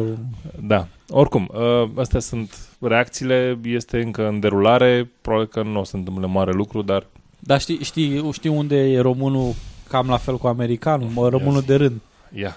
Ac- acolo Uimește-mă. când vine vorba de conspirații. A, da. sau de teamă de industrie. Nu contează, industrie de medicamente, alimentară, de orice altă natură. Acum o să vorbim puțin de industria de, de, de industria alimentară. Uh, acum, e vorba de un mic articol din evenimentul zilei sau EVZ, nu știu dacă într-adevăr mai există numele de evenimentul zilei. Uh, laptele nu e lapte, omleta nu e omletă, secrete revoltătoare din bucătăria restaurantelor dezvăluite chiar de chelneri sunt dezvăluite chiar din interior de către chelneri din restaurantele americane care admit că înșală cu regularitate clienții, notează Daily Mail. Oh, Stai, că sursele m-am- sunt m-am altele. calmat. Sursele sunt altele, nu. Deci eu m-am calmat. Nu, nu, stați un pic. Eram, eram foarte neliniștită că Daily Mail-ul cumva s-a A devenit schimbat un și nu va mai fi ziar același site pe care îl știam eu din totdeauna. dar nu, nu, deja sunt calmă, gata, m-am, m-am relaxat. Nu, e suficient să duci, să faci o vizită pe site-ul Daily Mail ca să te seama că nu e. Ok. Uh, Toate restaurantele au secrete pe care niciun chelner nu le spune clienților. Dar, Decât acum. Însă, dacă investighezi, afli ce anume nu trebuie să comanzi într-un restaurant sau ce se întâmplă cu adevărat în spatele ușilor bucătăriilor. A- Mai adaugă Daily Mail. Daily Mail parcă ar fi un Fake. băiețel. Așa. Din pudră, nu din nou. Emisiunea Good Morning America și revista americană Reader's Digest s-au unit pentru a dezvălui secrete pe care niciun chelner nu le spune clienților lor. Un chelner a susținut că iar, iar spune unui client vegetarian că un anumit fel de mâncare nu conține carne, indiferent dacă este sau nu adevărat, doar pentru a vinde produsul. O chelneriță din Kansas a dezvăluit că după ora 8 seara vinde numai cafea decofeinizată, pentru a nu fi nevoită să spele două cafetiere. Adu la masă 12 căni de cafea, iar unor clienți le spun că le caf- e cafea obișnuită, altora le spun că e decofeinizată. Însă toate cănile au cafea fără cofeină. Sunt niște măgar că nu vor să facă treaba, ca să zic așa. Adică, Exact, adică asta nu e o chestie de... mm, Da. Industria alimentară, e groaznică. Da. Laptele degresat este, f- este foarte rar lapte degresat. N-am înțeles uh, care ar fi strategia, dar hai să vedem. Deci laptele degresat e foarte rar lapte E degresat. mai scump laptele net. Exact, de- exact, exact. Mă rog. Deci foarte puține restaurante, în afara celor Starbucks, folosesc lapte integral. Lapte de 2% grăsime, lapte degresat sau alt tip de lapte, pentru că nu este deloc practic să ia atât de multe feluri de lapte, susține un alt angajat. Un alt kelner recunoaște că la micul dejun, în 99% dintre cazuri, omleta este făcută din pudră și nu din ouă proaspete. Nu înțeleg. Pudră, Pudră de din ce? ce? Nu știu! O fi Au din pus aia, ouăle la pudră, uscat. o fi cum e aia cu pudră de oase. știi? Nu, zic eu, știi cum, știi cum trebuie să pui dacă ai mărar sau pătrunjel și vrei să-l ții peste iarnă și îl pui pe un ziar așa să se usuce ca să-l Da. poți băga în borcan. Da, probabil, nu știu. Dressinguri la găleată. Va, e nasol, e găleată, e nașpa. Înseamnă că e găleata cu var. Sau aia cu gunoi. Da, Bun. da. O chelneriță de la un recunoscut lanț de su- restaurante spune Punem zahăr în produsele pentru copii pentru a le face mai apetizante. Serios? Punem zahăr mai mult chiar și în aluatul pentru pizza destinată copiilor. Unele secrete îi fac chiar și pe chelne să fie atenți atunci când merg la, să mănânce în oraș. Acum că a lucrat într-un restaurant, nu aș cere niciodată lămâie în băutură. Toți ating lămâile, nimeni nu le spală, doar le curățăm, le tăiem și le aruncăm în pahare, susține un alt angajat. Alt chelner spune că în mai multe restaurante cumpără dressing-ul la găleată și mai adaugă doar câteva ingrediente, cum ar fi ierburi aromatice în momentul servirii. În plus, în loc de sosa tomat adevărat, s-ar putea să primești ketchup la tub amestecat cu puțină pulpă de roșii. Vai, nu, groaznic. Acum, întrebarea mine, și dacă e la găleată ce? What? Adică dacă e într-un recipient mare, e nașpa automat? Da, da, Bun. da. Și, Dacă nu e bite size, știi? Nu, nu, nașpa. și mai e o chestie, o declarație care mi se pare tare dubioasă, dar uh, având în vedere că am lucrat într-un magazin în care m, care știu cam care era ciclul la realimentare cu pește, zice, uh, este cel mai bine să te ferești să mănânci pește în weekend la restaurant. Majoritatea restaurante aduc pește de două, trei, două ori pe săptămână, așa că ar fi bine să fie mâncat marți, de marți până vineri. Meniurile speciale sunt compuse din alimente care trebuie vândute. Alea două dăți însemnând că ar fi când. Dacă e de marți până vineri, înseamnă că e Marți, miercuri și joi? Și marți, marți luni o și dată. duminică? Când? Nu înțeleg. Asta, asta mi se pare și mie ciudat. Adică nu, nu înțeleg când. Când ar trebui să fie? Luni și joi? Trebuie să fie proaspăt în sensul că trebuie să Marți nu fie și- niciodată refrigerat? Sau c- cum? îl Nu știu, consider? nu știu. Oricum, dacă nu vrei să strici cheful de masă, mai bine nu încerci să afli ce ai cu adevărat în farfurie sau în pahar. Comentează Daily Mail. Groaznic. Acum, acum, sincer, eu nu am știut ce să aleg din acest subiect. L-am pus numai în sensul că, uite, nu e neapărat când presa aberează, pentru că când presa aberează urmează. Rubrica asta urmează, dar i- am senzația că subiectul ăsta vine dintr-o, articolul ăsta vine dintr-o frică de industria alimentară, în primul rând. Da. Pentru că uh, sunt foarte multe măgării care se fac în foarte multe uh, locuri, baruri, restaurante, birturi și așa mai departe, dar asta nu înseamnă că înseamnă că automat industria alimentară în sine e o chestie nașpa. Ce o să faci? Te duci să stai în casă și îți pregătești tot de mâncare când tu nu ai timp nici măcar să mănânci un sandwich? E absurd. Dacă vreți să știți Și trucuri care oricum- se fac, de exemplu, în bar, un truc foarte frecvent e când ți se dau, să zicem, paharul de 100 de grame, cer 100 de grame de 100 de mililitri, că de asta zice 100 de grame de whisky sau ceva. E, un, un truc foarte simplu este că îți clătește paharul, îl trece pe sub jetul de apă și mai rămâne apă în el și pune paharul în spatele barului sau în mensură. În mensură îți pune iarăși ce, ce, ce că ți-o clătește și spune, ap, pune băutura peste apa respectivă.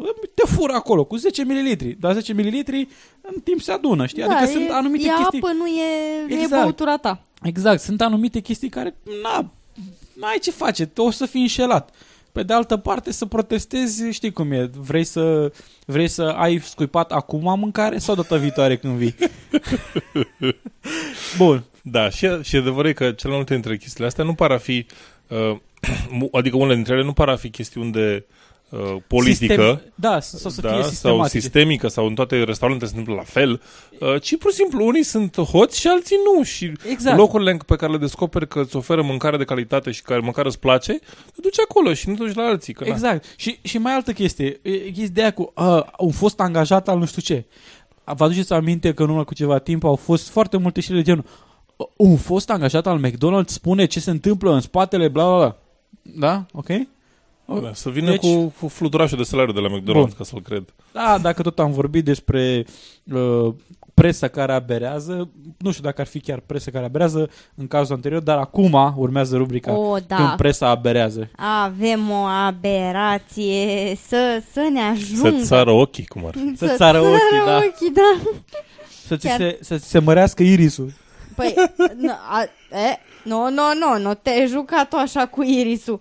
Um, aflăm uh, într-un superb articol menit să ne ilumineze pupila ochilor de pe Antena 3, uh, care a fost Reportaj difuzat, chiar. De, de, da, difuzat și pe Antena uh, 1, uh, care apare și pe Antena 1, despre uh, iridologie. Hai să ascultăm materia. Da, să ascultăm întâi materialul. Se citește în ochi și nu e doar o vorbă. Irisul fiecărui om este ca o hartă în care specialiștii pot citi cu exactitate ce probleme de sănătate are. Mai mult, pe baza indicilor din ochii noștri, medicii pot pune un diagnostic cu mult timp înainte ca boala să-și arate primele simptome. Medicul Simona Bostan își privește întotdeauna pacienții în ochi. Dintr-o singură privire le poate spune de ce boli suferă și mai ales la ce afecțiuni sunt predispuși genetic. S-a specializat în iridologie, o știință folosită încă de pe vremea Egiptului antic. Este o metodă complementară de diagnosticare. Este total neinvazivă și ne ajută să diagnosticăm din fază incipientă um, un uh, anumit uh, proces. Se bazează pe interpretarea semnelor um, care apar în iris a tuturor modificărilor de uh, colorit și de structură. Asta pentru că în iris există o adevărată hartă a organismului. Fiecare organ are o anumită poziție, iar petele care apar în zona respectivă arată cât de bine funcționează. Pacientul este examinat cu ajutorul unui microscop care captează imaginea irisului și o mărește. Aplatizarea pupilei, vedeți, pupila nu mai este da. perfect rotundă, ne arată probleme, deci la nivelul coloanei vertebrale aici ar trebui o verificare. De multe ori, diagnosticul este pus încă dinainte ca boala să se manifeste efectiv prin simptome. Putem diagnostica în por- proporție de 80-85%, cu 3-4 ani înainte.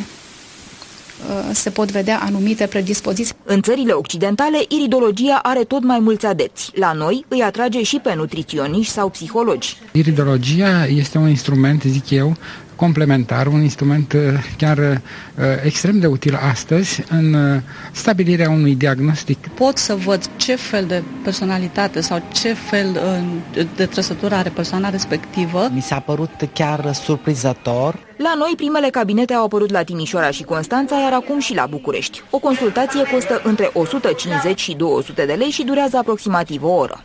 Wow!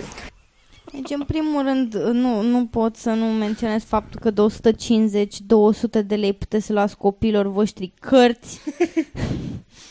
cărți, Sau să faci niște analize Da. medicale cărți tu cât de cât șapa complete. mătii.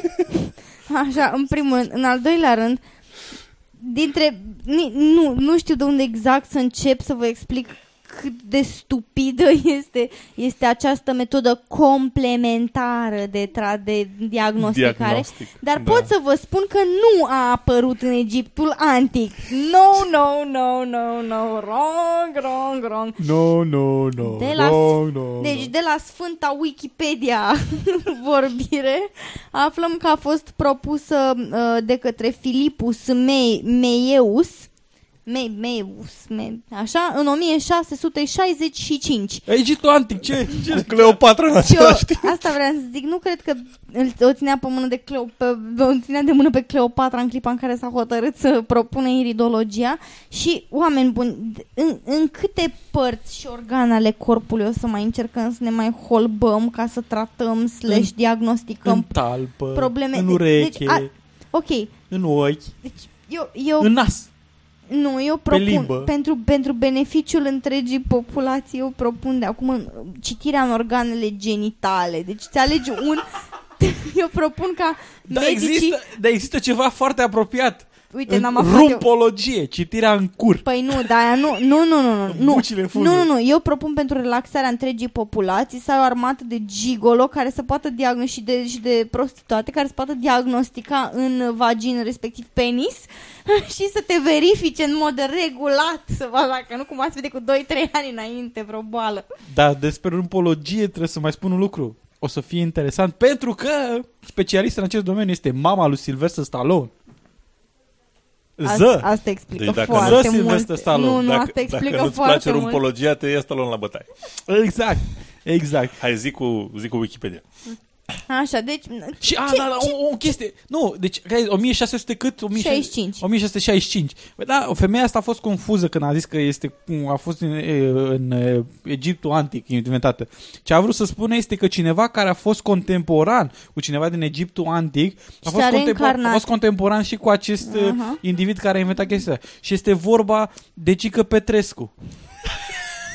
Nu, dar eu acum am observat, mi-a atras atenția. De fapt, eu, eu v- vreau să mă opun iridologiei în mod oficial. Eu cred că este, de fapt, un alta satanei, pentru că observ că 1665... 1 cu 5 egal 6, de unde rezultă 666. Eu stat, eu stat de numerologiei și consider că numerologia îmi spune, îmi relevă faptul că iridologia este falsă. Deci, fraților, adunați-vă data nașterii și lăsați prostiile, nu vă mai duceți să vă citească altul în corne, că nu, nu, nu e de bine. Altceva. Uh, De fapt, asta e în iris, nu e în în cornee. Că de-aia se numește iridologie. Dar ai văzut că era pupila mai plată? Dar, da, deci are probleme la coloană! Evident, Așa. evident. Bun. Îți, Uh, îți bag, alt- îți bag altă- o lumină în ochi. E pupila mai plată. Ce se întâmplă? Și ca să, uh, ca să rămânem tot la, tot la rubrica uh, când presa berează, am să vă citesc un mic, ar- un mic titlu de articol uh, care relevă felul în care presa mm, îndoaie, să zicem, uh, adevărul sau faptele pentru a atrage cititori. Tratamentul interzis cu care Larry Hagman, alias J.R. Ewing, a scăpat de cancer. Unul la mână, când zici că un anumit individ a scăpat de cancer cu un anumit tratament, asta înseamnă că este un tratament curativ. Uh, Deci, cel care te vindecă. Uh, Dacă citim un articol, o să constatăm că nu este vorba. Larry Hagman, 80 de ani, a devenit celebru în toată lumea cu rolul la bla bla bla, a făcut o afirmație. Marihuana m-a ajutat să învig cancerul. Deci, pare promițător. Larry Hagman s-a vindecat de cancer la un an după ce a fost diagnosticat cu recunoscutarea boală și a devenit susținător al legalizării consumului de marihuana. Scrie Libertatea. Marihuana este un medicament, nu a ucis pe nimeni și nu, nu dăunează așa cum o fac alcoolul și tutunul, a declarat Hagman. Un lucru relativ adevărat. Chimioterapia mi-a dăunat foarte mult. În urma tratamentului am slăbit 14 kg, marihuana însă m-a readus, mi-a readus pofta de mâncare, a precizat cel cunoscut ca J.R. Ewing. Ewing. Actorul este susținut de studi- uh, și de studii recente ale specialiștilor care au analizat efectele acestei plante asupra stării de sănătate. Astfel s-a descoperit că marihuana are potențial de medicament pentru că poate trata anumite afecțiuni și poate accelera vindecarea altora, dar dozajele și frecvența utilizării trebuie stabilite la medic. Larry Hagman a mai avut probleme de sănătate, bla bla bla, bla din cauza consumului excesiv de alcool. Ei, care este problema? Rezultă de clar din articol că Larry Hagman nu s-a vindecat cu marihuana. El s-a vindecat cu chimioterapie.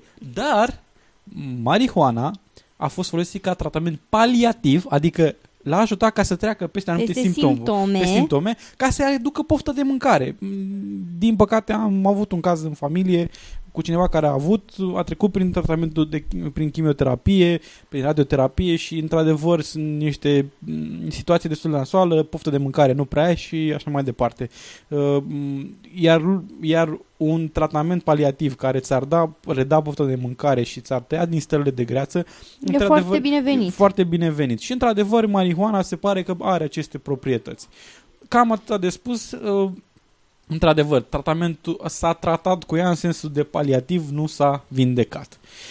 Și trecem la rubrica despre cine vorbim, ne apropiem accelerat, accelerat către uh, sfârșitul acestui episod. Uh, în episodul trecut am pus o ghicitoare care se pare că a fost destul de ambiguă, uh, pentru că a fost mai, au fost mai multe răspunsuri corecte decât mai multe răspunsuri corecte decât m-aș fi așteptat eu. uh, uh, eu am spus că um, ghicitoarea era avocat devenit astronom. Uh, și Eduard Morar, uh, câștigătorul nostru antitru, Multiplu. multiplu uh, abonatul nostru de serviciu la rezolvările acestor ghicitori, uh, ne-a propus prima oară, ni l-a propus prima oară pe George Van de Berg, uh, care a fost avocat în Amsterdam și a devenit astronom. Dar, de fapt, uh, el a fost avocat și a rămas avocat și era pe lângă asta un piculeț uh, amator de astronomie. Pe de altă parte, tot Morar, Edu- Eduard Morar ne-a propus Louis Morris Rutherford, care într-adevăr a fost avocat devenit astronom. Cu toate acestea, eu mă gândeam la Edwin Hubble. Edwin Powell Hubble. Oricum, Te gândeai pentru- La unul mai celebru, ca să zic așa. Oricum, pentru Eduard, Eduard Morar, felicitări, faimă, glorie, Glorie, faimă, glorie, bravo. Și o propunere pe care o reiterez, deși am spus în, în comentariu. Cred că ar fi bine să vii tu cu niște propuneri pentru, pentru ghicitoare. Poate că, poate că.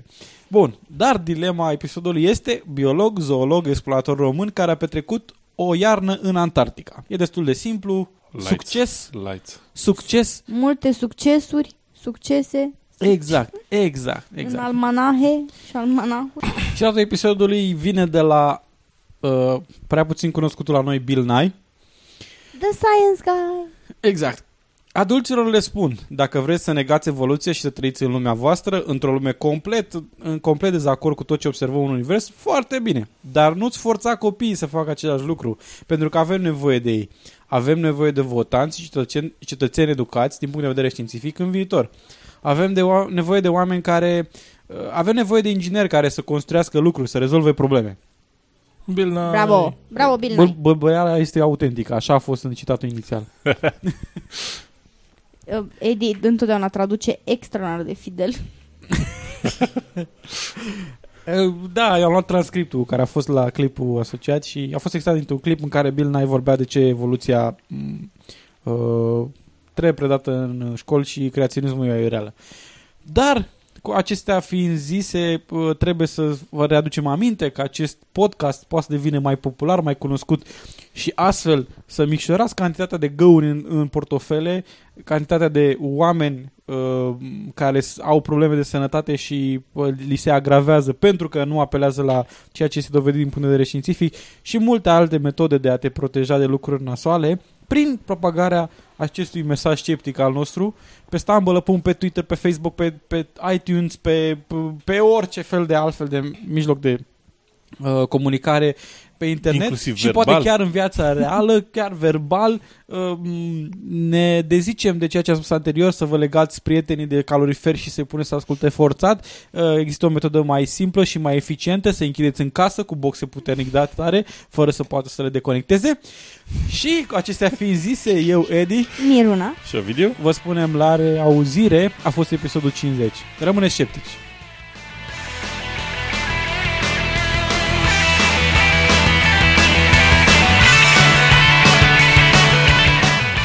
Ați ascultat Sceptici în România.